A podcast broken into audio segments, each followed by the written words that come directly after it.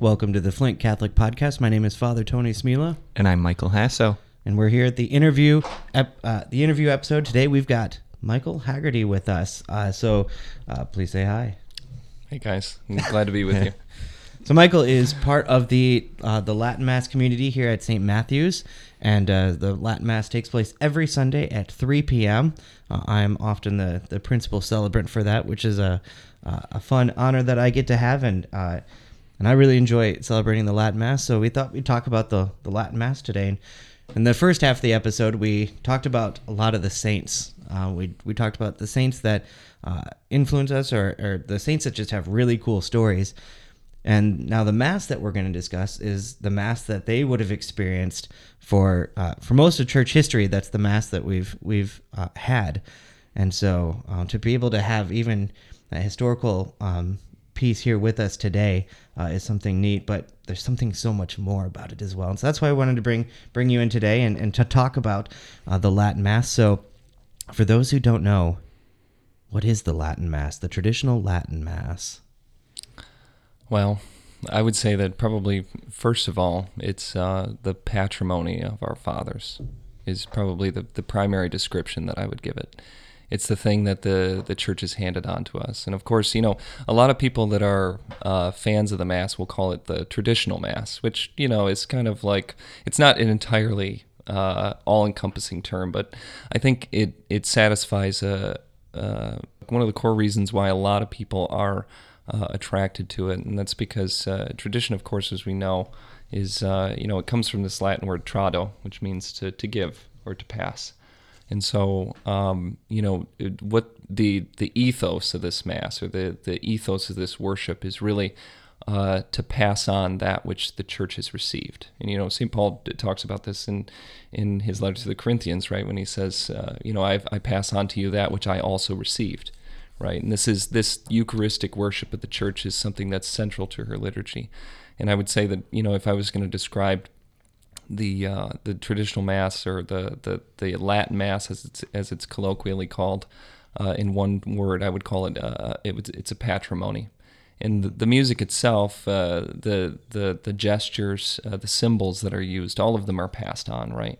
And I think this is kind of uh, something that's um, that resonates with uh, a lot of people, especially among the younger people, because there's a you know you're in a in the culture that's around us. I would say. You know there's um, so much is uh, we're always lusting for the new, and so there's a, it's almost like a countercultural thing to reach back to what you know grandpa or great grandpa the way that great grandpa worshipped the group, you know. And i would say that uh, i guess at the core you know how i would describe myself as a catholic is uh, you know I, I I desire to believe as my fathers believed, to worship as my fathers worshipped, and to pass that belief and worship intact to my children. So uh, that's kind of how I would describe it in a one-off. Yeah, uh, I totally agree with all that, and especially with uh, how many young people actually show up to the Latin Mass. That's something that that immediately stuck out to me. Um, how many families are there? How many kids are there? There's crying all over the place, and it's, it's a lot of babies in there, which is fantastic. And so, and so, do you think that that's why um, that the young people? Uh, it's fascinating. I've never heard um, that particular argument for it. That there's so much new out there that we're searching for something that's not new. Mm-hmm. Um, and I really like that argument. I've never never heard that before. I'd have to have to munch on that for a little bit. Could have been the Holy Spirit. I didn't think of that before now. So That's that's pretty good. That's pretty great. good. yeah, I think I think that was the Holy Spirit. Yeah. Um, Yeah. yeah, we totally are, right? We're there's something timeless about that mass. Mm-hmm. Something timeless about worshiping in that way.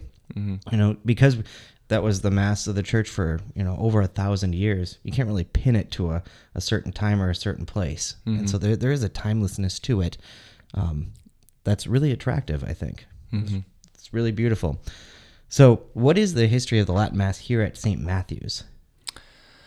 So it, we actually didn't originally uh, have it at St. Matthew's. We were originally at All Saints Church in Flint, and we were there until 2015. So in uh, in 2015, we moved uh, from All Saints Church to St. Matthew when the Augustinians departed, uh, and St. Matthew became again a, a diocesan parish. But long before that, uh, basically the the origins of the community go back to uh, 1989. Uh, and really, if you if you want to go back even further, 1984, when uh, now Pope Saint John Paul II uh, wrote his his uh, motu proprio uh, Ecclesia Dei, and uh, he Ecclesia Dei Adflicta. Sorry, um, but uh, the the purpose of his writing, of course, was the division in the church that had happened, you know, since the '60s. You know, you, mm-hmm. you essentially had a two. The church had divided into these two camps, right? You had the the kind of what were viewed as the liturgical progressives and the conservatives, who kind of gained the moniker of traditionalists. And uh, Pope St. John Paul II didn't want this to continue, right? He wanted the, the, the two sides to reconcile. And so he issued this uh, encyclical or the, sorry, this motu proprio, and its, its purpose was uh, he basically admonished the bishops of the world to try to meet the aspirations of these faithful who had uh, an attachment to the prior rites of the church. And what's interesting is that, of course, he was he was speaking more to the elderly, right, the people who had grown up hmm. with this mass, the people, right, who still had an attachment to it. We're talking about the people that grew up in the 40s and 50s. Um, and so he he he wrote this for them and it took uh, uh, there was a small group of faithful in, in Flint area who who kind of uh, banded together and they formed what they called the the Flint Coalition in support of Ecclesia Dei.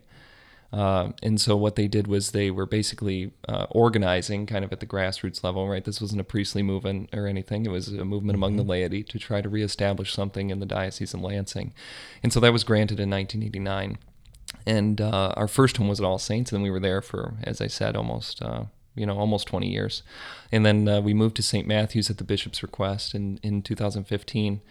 Uh, and um, we've been there ever since. And to be honest with you, I think it's a it's a great venue, if you want to call it that. The, the church is built for it. In other words, right, it was designed for this mass yeah. uh, architecturally, right. The um, the the dome in the back of the church perfectly reflects singing. You don't need any microphones or anything like that, right? The uh, so from that perspective, you know, the church makes sense as a home, and I think the bishop had this in mind when he asked specifically, "Hey, can you guys move to to St. Matthew?" I think his purpose was, uh, you know, the church is built for this. It's a central location. It's a perfect place for for you guys to call home, yeah. and so we've been there now for almost six years. Yeah. We moved in July of 2015, so that's kind of the history of how we got here. Awesome. Yeah, if you've never been to St. Matthew's Church, uh, do yourself a favor and come down and check it out. It is a beautiful church right in the heart of downtown Flint.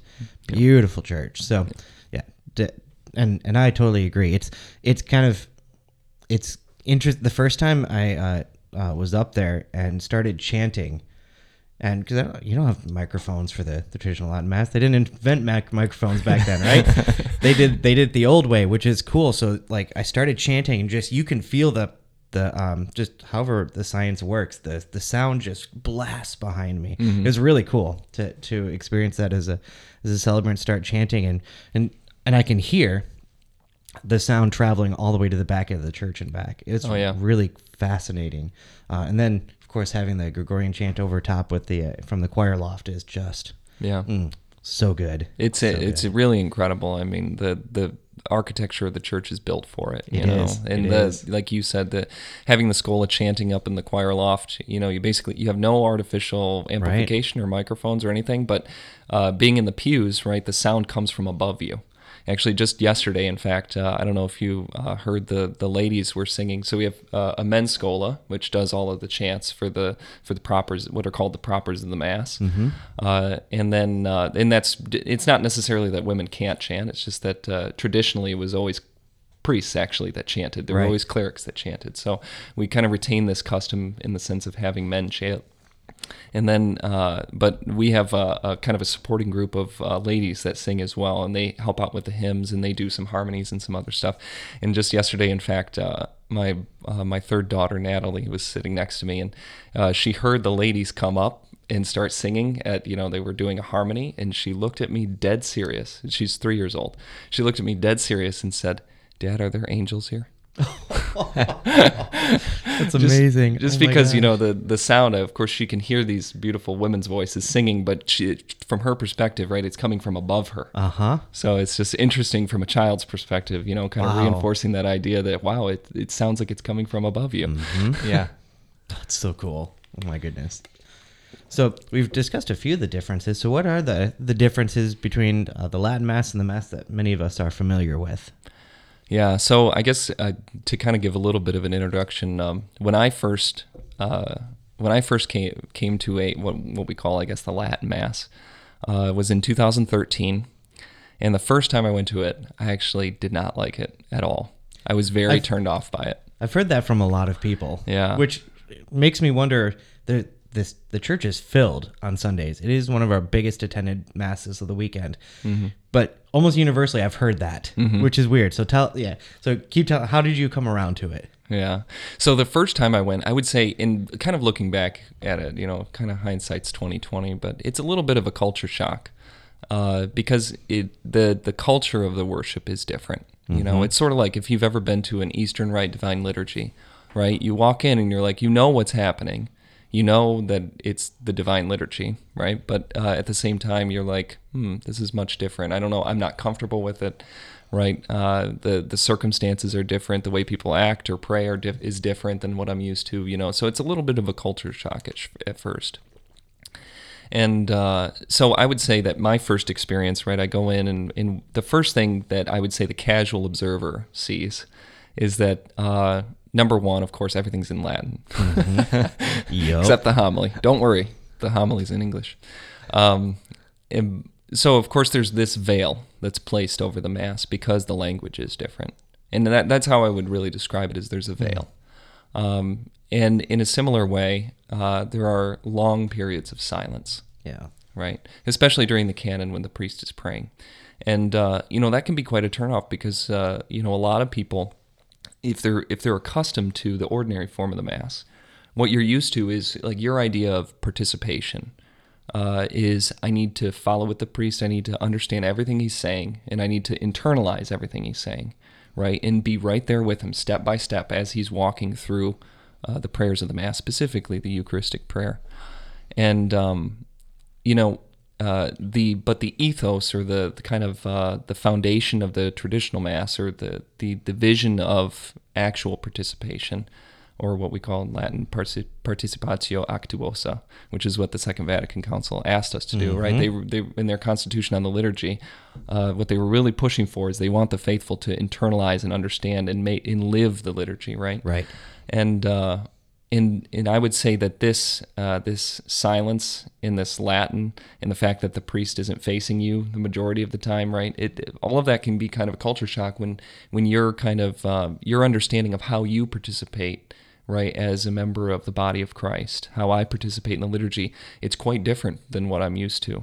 And so you feel like you're not able to participate, right? You feel like you're outside looking in, more or less. And I would say that this was probably my first experience and uh, and I would say this is probably universal, right? A lot of people when their first couple, even first couple, two, three times that they go, they're they're struggling to try to understand how do I participate, Right. Because uh, a lot of people, unfortunately, kind of come away from it with this feeling that uh, they're a they're they're an onlooker or they're just uh, a spectator in what's happening. They they can't take an active part. And I would say that the the spirituality of the traditional mass is interior, right? Um, and I would say that uh, you know this interior worship is something that's difficult for people to uh, to to kind of come to terms with because it's so foreign. You know, we're we're used to uh, kind of being fed, if you want to if you want to put it that way. It's like you're fed kind of uh, uh, mushed up food in the sense that um, you know it's very easy to get into that place of prayer, very easy to get into that place of contemplation and participation in liturgy. Whereas with a traditional mass, you kind of have to work at it. To be honest with you, right? Like for speaking to my own experience, um, you know, having a bunch of children at mass makes it incredibly difficult to pray, right? But one way that I've kind of overcome that is uh, I have I've memorized me- much of the prayers of the mass, and I can be holding a baby and shushing it, right? At the same time that internally I'm just living it. You know what I mean? And I would say that this is probably uh, the some of the primary differences that people would experience when they first come in. All of there's there's these numerous veils essentially, right? The veil of uh, Latin, the veil of silence, uh, the veil of the priest not facing you, right? So it it all kind of like uh, shrouds the liturgy in this kind of sense of mystery, right? And so you're not really sure how to grapple with that because it's not It's not in your face. In the, in other words, right? It's not right before your eyes. You kind of have to dig for it a little bit. And so I would say that that's probably um, most people's first experiences. So it can be a little off-putting, right? But you you kind of have to. One of the reasons why I went back to it uh, you know, and I w- there was a few months between my first and my second visit, I would say. uh, and so uh, one of the reasons that drew me drew me back to it though was that there was just this uh, there was this uh, anything I couldn't describe it by any other word than uh, like a, a calling, you know, that it was there was something transcendent there. Yeah. Because what I noticed most of all about the Mass, and I would say the most attractive feature of it is that uh, it's sort of like Gothic architecture in a sense. Gothic, you know, when they built churches in the in the Gothic era, right? The ideal was to draw man up, right? And mm-hmm. so they mm-hmm. have these massive spires. If you've ever been to churches in Europe, they're built this way. You know, this this medieval Gothic sense. And I think this spirit, same this same spirit, kind of in, in, imbibes the liturgy a little bit. Um, and so uh, this draws it wants to draw man up if you want to talk about it this way. Some people describe it as horizontal versus vertical yes. worship. Yep. Right. I was actually going to bring that very point up. Yeah, yep. yeah, exactly. So in in the one case, and I and I don't want to disparage one versus the other. Mm-mm. What I want to say is the one case, horizontal worship, is like where we're trying to um, help God come down to man's level, right, and meet meet meet man where he is more or less, right? And and some people need that to be yep, quite honest with absolutely. you, right? People who are are uh, are infants, spiritual infants, right, or people who uh, uh, don't necessarily internal or internalized or interior worship doesn't really resonate with them, right, or doesn't really feed them, right? Horizontal worship's perfect for them, right, because it enables them to get into that place of prayer, enables them to encounter the Lord, right, in a real way. Mm-hmm. And I don't want to disparage that um, but at the same time, kind of on the opposite end is what I would call this vertical worship, which has kind of been uh, what the church's practice has been for a long time. And this is that uh, she wants to she wants to take man and pull him up to God, and rather than trying to bring God down to man's level. Um, and I would say that the, you know these are two approaches to prayer, right? And neither are neither are wrong, right? Correct. Um, Correct. And I would say that uh, for me personally, uh, the vertical approach to prayer, if I can call it that, uh, has been a great challenge to me, and it has grown. Uh, I would say has had a profound impact on my ability to uh, to pray, and and I don't mean necessarily pray in the sense of you know words. I mean pray in in, in the sense of uh, uh, you know kind of the way the the author of the Cloud of Unknowing puts it. I don't know if you ever read that mm, oh, book. Yeah. But uh, he says that you know your God cannot be known or grasped by your intellect right? Mm-hmm. Your God can only be grasped uh, by love. And so the only way that you can really reach out to God is to pierce through that that dark cloud of unknowing, right, with a fiery dart of love. Mm-hmm. And in I would say that this uh, this mass, this liturgy, right, this vertical worship, is helps me to perceive that, right, and to enter into that, and to to pierce through the cloud of unknowing, if you want to call it that, right, and enter into the Lord's presence in a in a very real, profound way, in an interior way you know. Um, so yeah, I would say uh, that was a really long-winded answer. Oh, that's a good one. Sorry, I'm just rolling now. you are. so what I what I love about um, the church, just the church in general, is that the church is really big, a lot bigger than people think. Mm-hmm. You know, there's so many different ways of worship, so many different ways that God wants to reach us. Mm-hmm. And you're totally right. I think um, not only different people um, respond different ways. I think at different times of our lives we need different things. Mm-hmm. So there are times where you know I would need, I do need to to worship um, in that transcendent manner. I, I need to get to that place and, and to be challenged in that way. There are other times in my life, um, and and I go back and forth all the time, where I just need to like. I need I need that that horizontal worship. I need the people around me. I need you know the praise and worship going. Sometimes praise and worship. I I need that in my life because um, I'm having a hard time praying on my own. Um, so I think all of us at different points of our life, we need all of it. And um, knowing that this is available, I think is a huge, huge blessing. Um, and so I think my encouragement to, to anyone listening is if you've never been to this mass, come try it out and just just show up, be open, um, follow the red book. There's a red book you'll be given. We'll talk we'll talk about that a little bit. Um, and uh, uh, you know, one thing that this community does well is, is they welcome you in. So they'll, they'll probably notice you're there, and they'll and if you need help getting through it, and say, hey, where do, what do I do? Where do I, you know, when do I stand? When do I? All Yeah, these yeah. things, they'll help you through that. The practicalities. that's right. You won't stick out. I promise. Yeah, So- yeah. And we and honestly, we we're pretty welcoming, and like and Yeah. like you said, um, you know, the church is is a lot. It reminds me of the patriarch Joseph in his coat of many colors, right? Yeah. So his father gave him a coat, a beautiful coat of many colors, and the church is like that coat, Mm-hmm. right? And Jesus is Joseph essentially, and so the father gives to Jesus this beautiful coat of many colors, all different nations, peoples, tongues, right? Uh, in all different spiritual experiences, and you see it in the wisdom of the saints, right? You read, you can read Saint Augustine, and you could read Saint Thomas Aquinas, or you could read, you know, Saint John of the Cross, right? Two, you know, you have kind Or- of like the intellectual tradition of the church, Or you, can have, read like- Matthew Kelly. Yeah, exactly. or you can read, read Matthew Kelly, right? But it's all, uh, it's all, um, you know, God gives uh, according gifts accordingly, right? According to His will. That's And so right. I would say that uh, you know the traditional liturgy and the uh, people see in this that even the authorities of the church, you know Benedict the Sixteenth and, and others, right? One of the his motivating factors in in terms of trying to liberalize the mass in the sense of getting more of them out there Mm-hmm. was that you know he perceived that there was a, a good for the church in this, Yeah. right? That he, if you ever read his uh, when he was Joseph Ratzinger, of course, uh, if you ever read his book, uh, The Spirit of the Liturgy, Oh, one of my favorites. yeah, he talks about this. Uh, I think he talks about this idea of horizontal and, and vertical worship. I think that's maybe where I got it from. That's not my idea, but um, you know his uh, his understanding of the liturgy as as uh, you know the whole body of Christ in union with its head, with Christ uh, offering to the Father this this perfect act of adoration and praise. You know, in being able to enter into that that worship, I think the the popes and, and the other church authorities, the reason why they kind of foster and, and want these masses present, even Bishop Boyea, you know, he's he's basically uh, structured his diocese in such a way that each major city has uh, a traditional mass in it, and he himself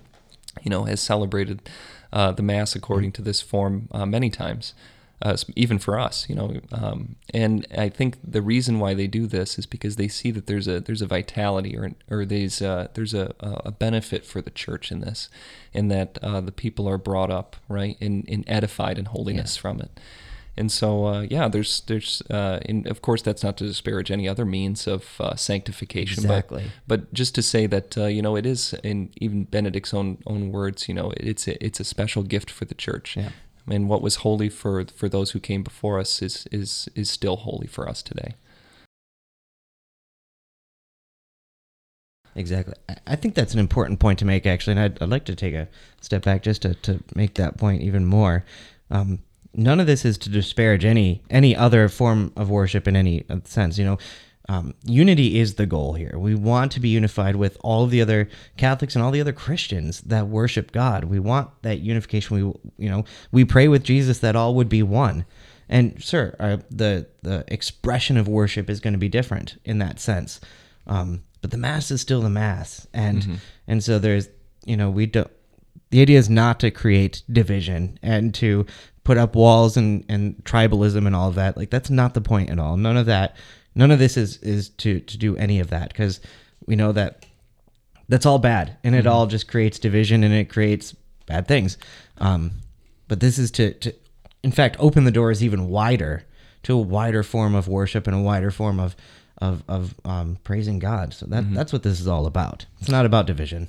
And I, I, I couldn't echo your sentiments more. I mean, when you uh, uh, division ultimately comes from the enemy, That's exactly right. right? And uh, we're a lot less effective if we're divided Mm-hmm. uh, than if we're unified. And the enemy knows this, Yep. right? And so, unfortunately, he'll use any tools at his disposal in order to drive division, uh, even things that appear to be holy, That's right. right? And this is what I guess it's a lesson from Saint Ignatius of Loyola, right? Is that your enemy uh, n- can make good things bad, essentially. Yeah. And, and I think he would particularly go after these things that, that are holy. Yeah. Part in particularly why he wants to do it. So so don't buy into all that stuff. Um, that's not what we want to do here. That's, Yeah. that's not what it's about at all. And I would say that you know when when you walk into the into the church before mass at three o'clock, what you typically find if hopefully one of the ushers is looking out for it for you.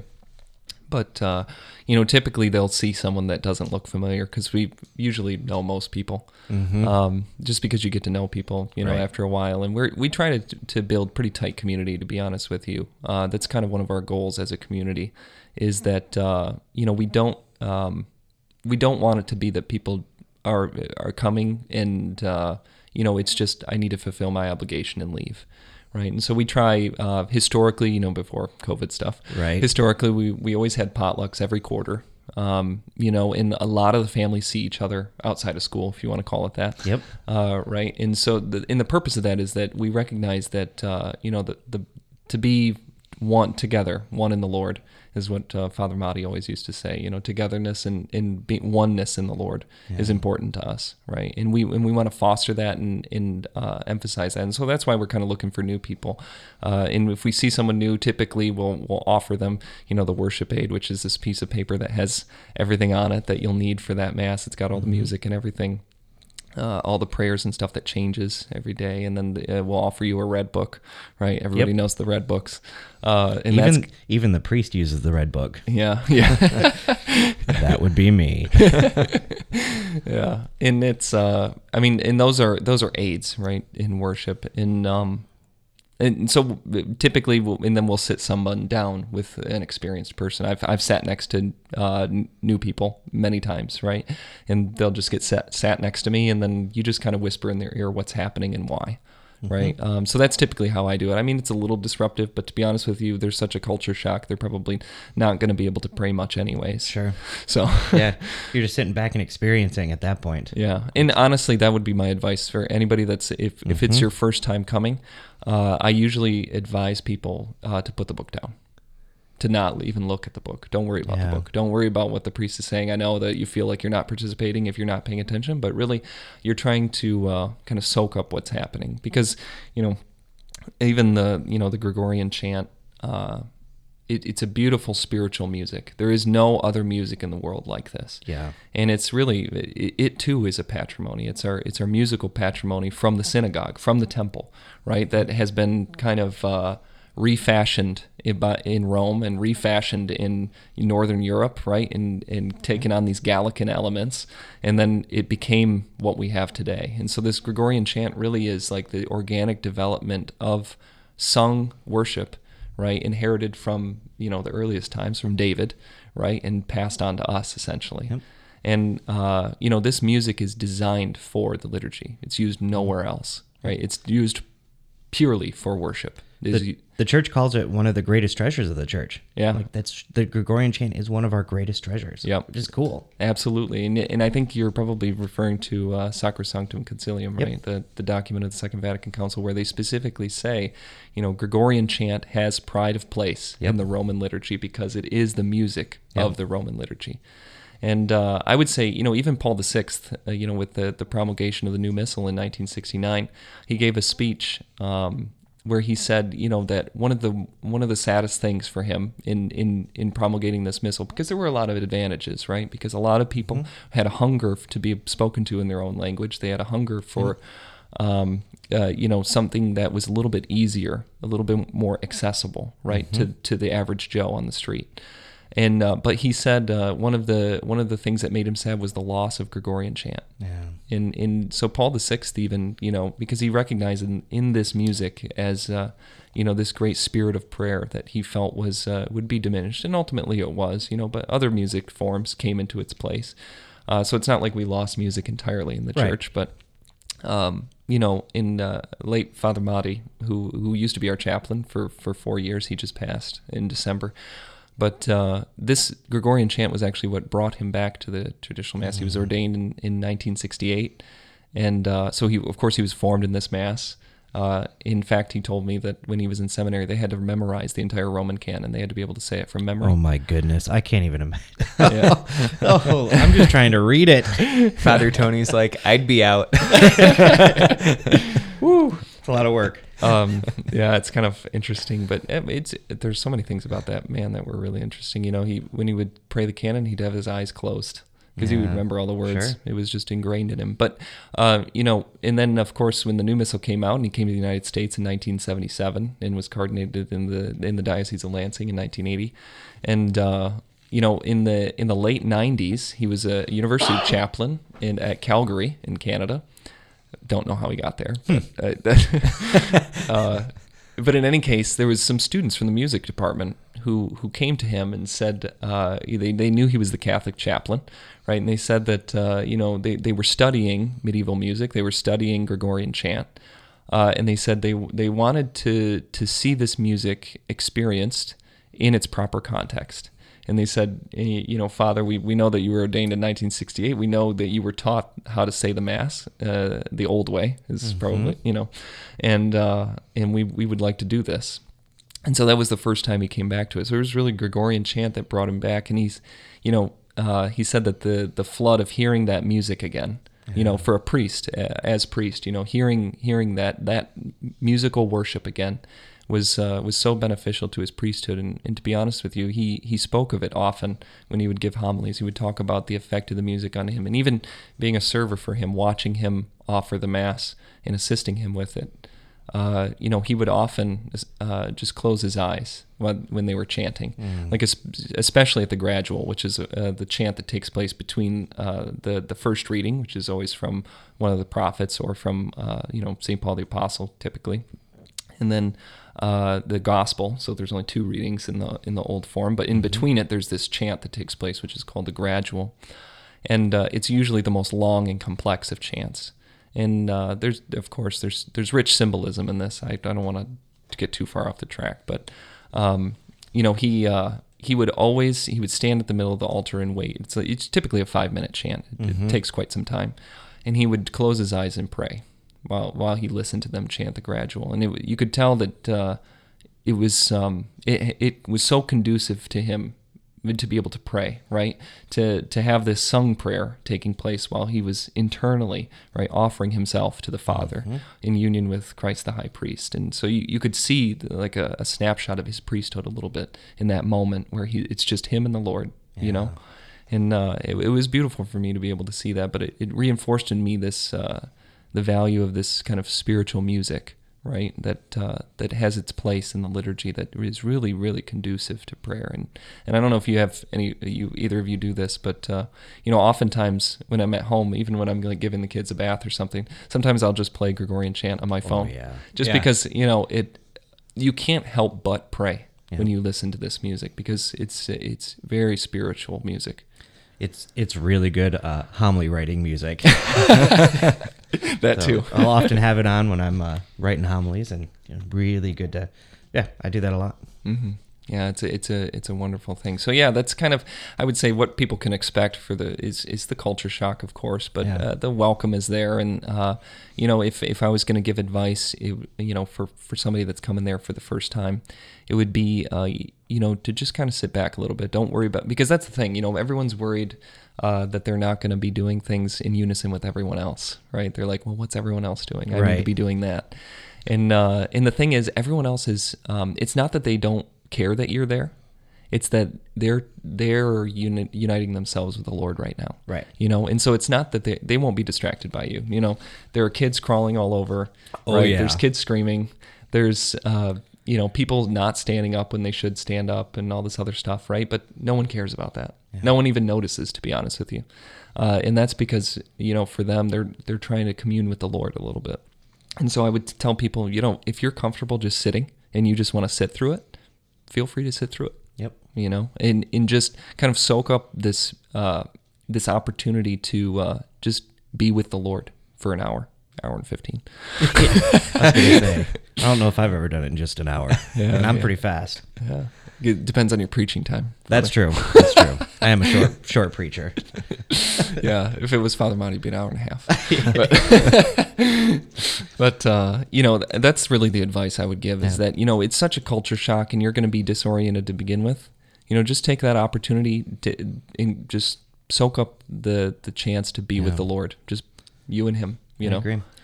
And, you know the the skeleton of the mass is, is exactly the same. So you know if you know the the structure of the mass itself, you'll you'll know okay you know this is probably where you know we're at a half hour mark. This is probably where the homily just finished.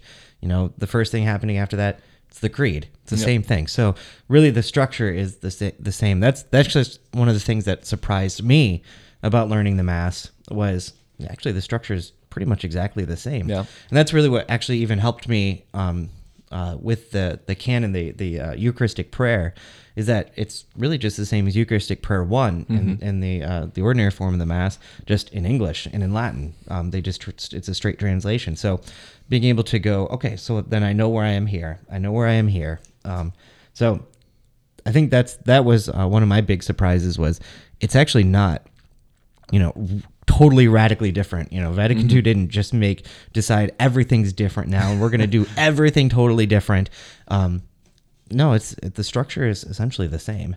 And um so if, so if you're following along okay you kind of know okay this is probably where we're at right now.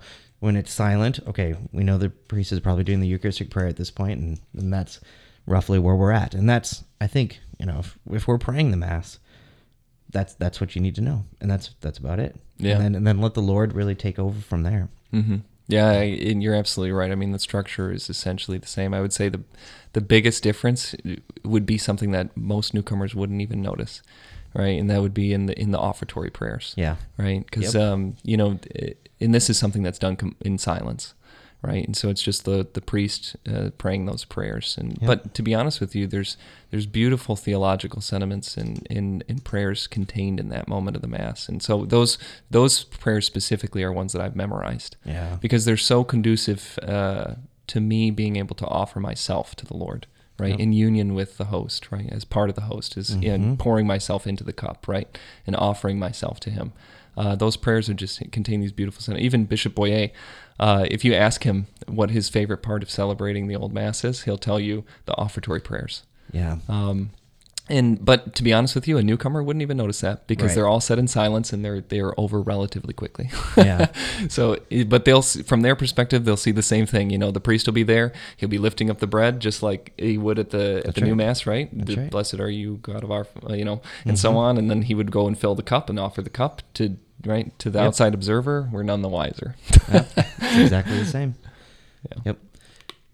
So, um, I learned the extraordinary form of the mass in seminary. I, I think um, one of the cool things that I got to do was I was in the very first class of guys who actually had a full, uh, I think it was two credit class on how to celebrate the Latin Mass, and uh, uh, Father Clint McDonald from the Di- Archdiocese of Detroit was taught the class. He was so good, and really my expectation. So this is how I got into it. This is kind of great.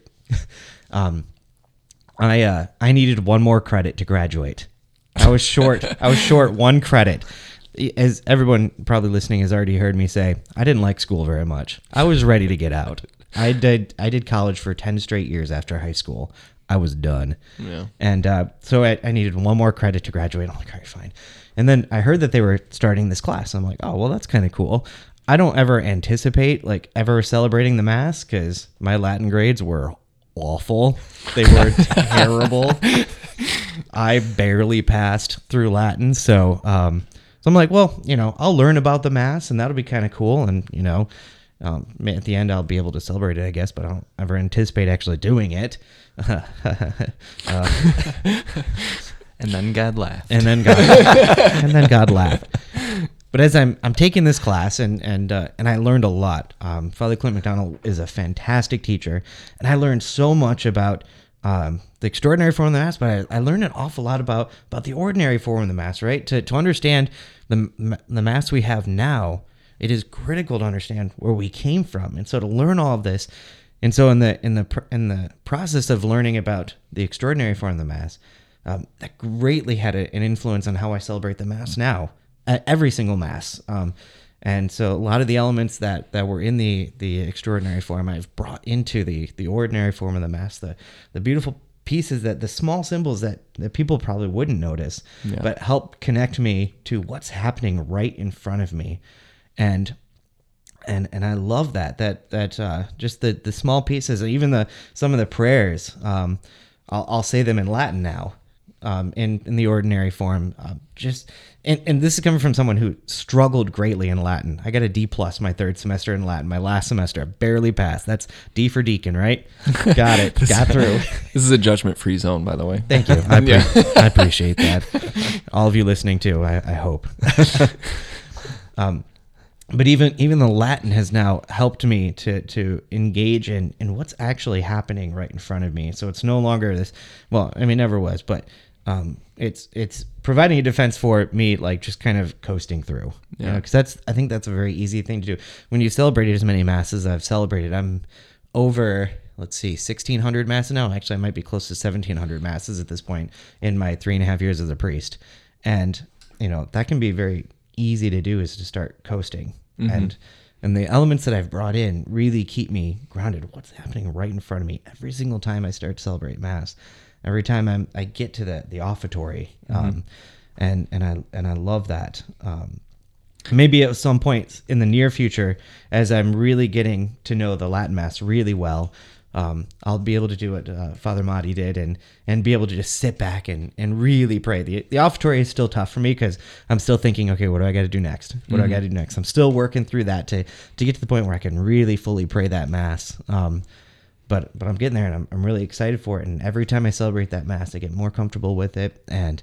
uh, I'm able to dive deeper into mm-hmm. the mass every time I celebrate it. I think the person who would go to that mass um, would experience it in the same way. Every time you go, you're able to dive in a little bit deeper into the mass, and um, it's a beautiful thing. The, yeah. the mass is just there's nothing, there's nothing like it in the world. It's the most beautiful thing this side of heaven. It is. Well, it's it's the closest we get yeah. to heaven here. It's heaven and earth coming together in that moment, mm-hmm. and there's there's nothing quite like it. Nothing yeah. quite like it.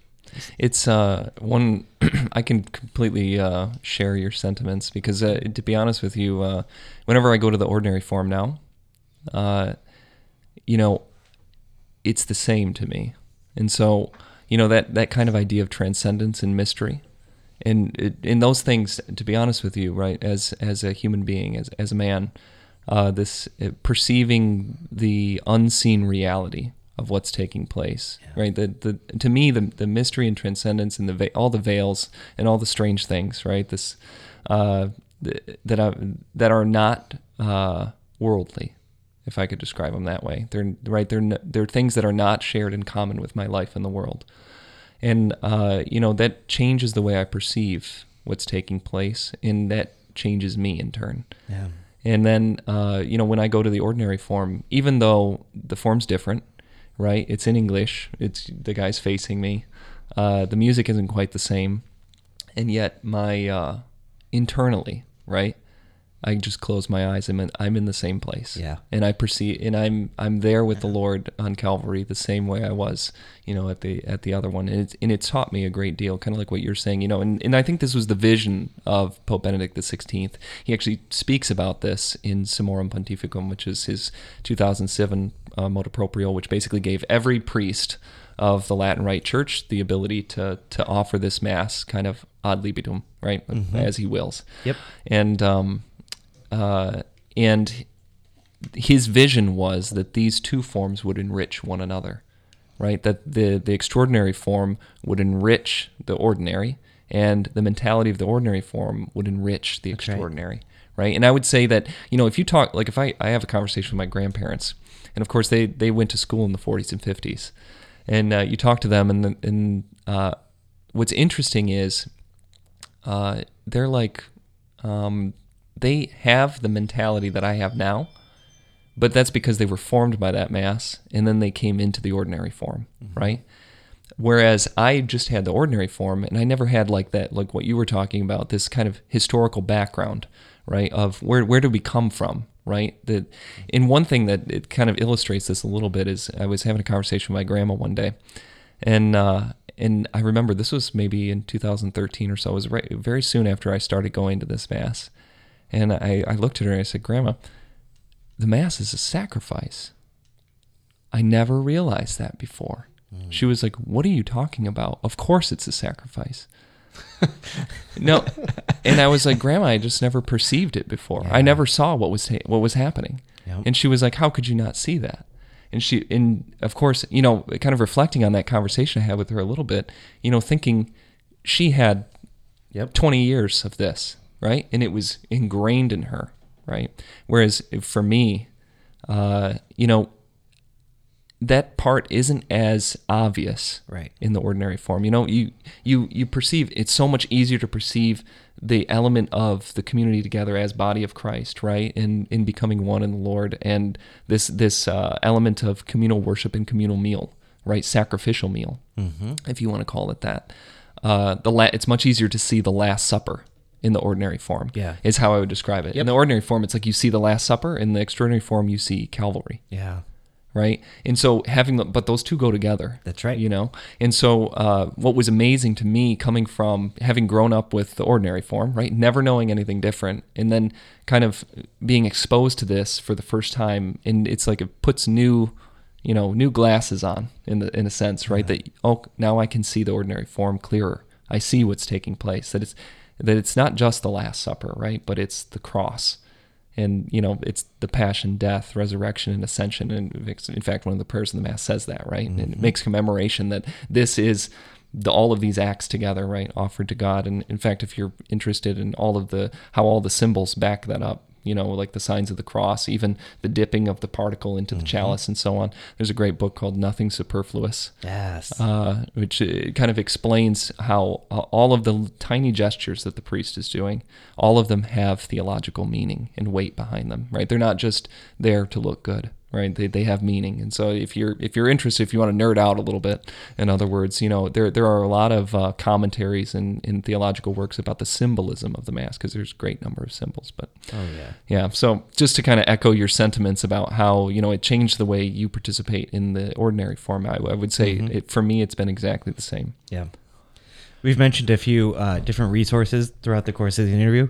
Check out the show notes. We'll link them all there. Yeah. Definitely. So, any uh, as we come to the the end of this uh, the interview, um, why should everyone experience this mass? Here's your time to pitch it. why should everyone experience mass? I believe everyone should experience this mass. Uh, why do you think everyone should experience it? I guess I'll give you from my personal experience why that's the case. And what I would say is, um, you know, this mass has uh, has really worked wonders for me spiritually. And what I mean by that is, you know, when I was 19 in 2009, I had a had a conversion experience, uh, and it was with a, a Protestant guy actually. A, a um, he was uh, my mentor at work at Ford at the time. I went to Kettering, and uh, of course we had a, a cooperative education program. So I spent half my time at, at Ford Motor Company, uh, kind of applying my uh, pract- in a practical sense my my studies. And so I had this mentor for uh, two years, uh, and he was a Seventh Day Adventist, so not a big fan of Catholic Church.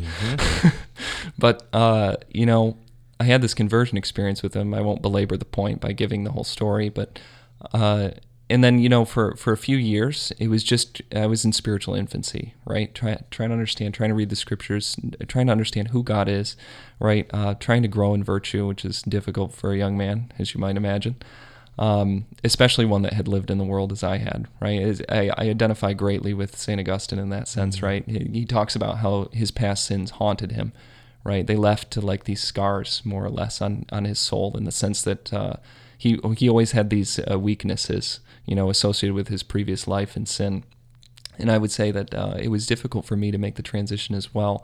But then, you know, f- fast forward a little bit, I got married in, in 2012, and then very soon afterwards, uh, I experienced this mass, and of course, you know, I didn't like it the first time. So then I, I stayed away for a little while, but I was drawn back by something, right? And of course, I, I would argue that that was probably the inspiration of the Holy Spirit, because um, this the, going to this mass challenged me, right? It challenged me to kind of uh, take it to the next level, if you want to call it that, and um, and it really, I would say, over the years, kind of reflecting on you know seven years or so now of of uh, kind of being at this mass very often, right? If not all the time.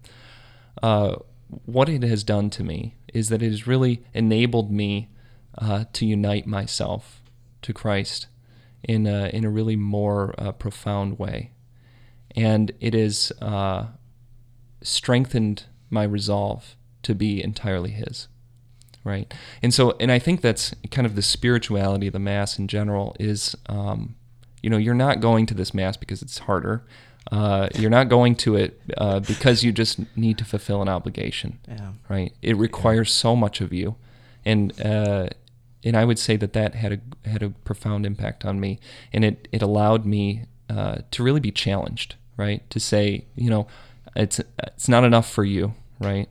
To give me an hour on Sunday, mm. right? Yep. I need you to give me everything. You, I need you to be mine.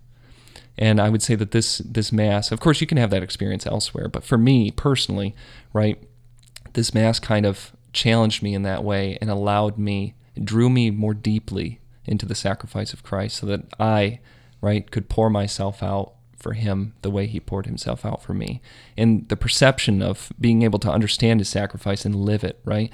That you know that this the cross can be planted before me you know each time i go to mass. Mm-hmm. and that you know i can be there with him in during his agony and death and resurrection. I can and i can live that right in the present moment over and over and over again. And it strengthens my resolve to to die with him right? If we suffer with him we will also be glorified with him. And so it's it's kind of uh enriched my spiritual life in the sense that it you know it's drawn me into deeper prayer. It's uh, called me to be more radically the lord's right? And it's enabled me uh, to experience and pass on that kind of fire that zeal right? That zeal for god uh, that he's kind of cultivated in me by encountering me at this mass because it's really you know him gazing at me and me kind of gazing back at him. Yeah.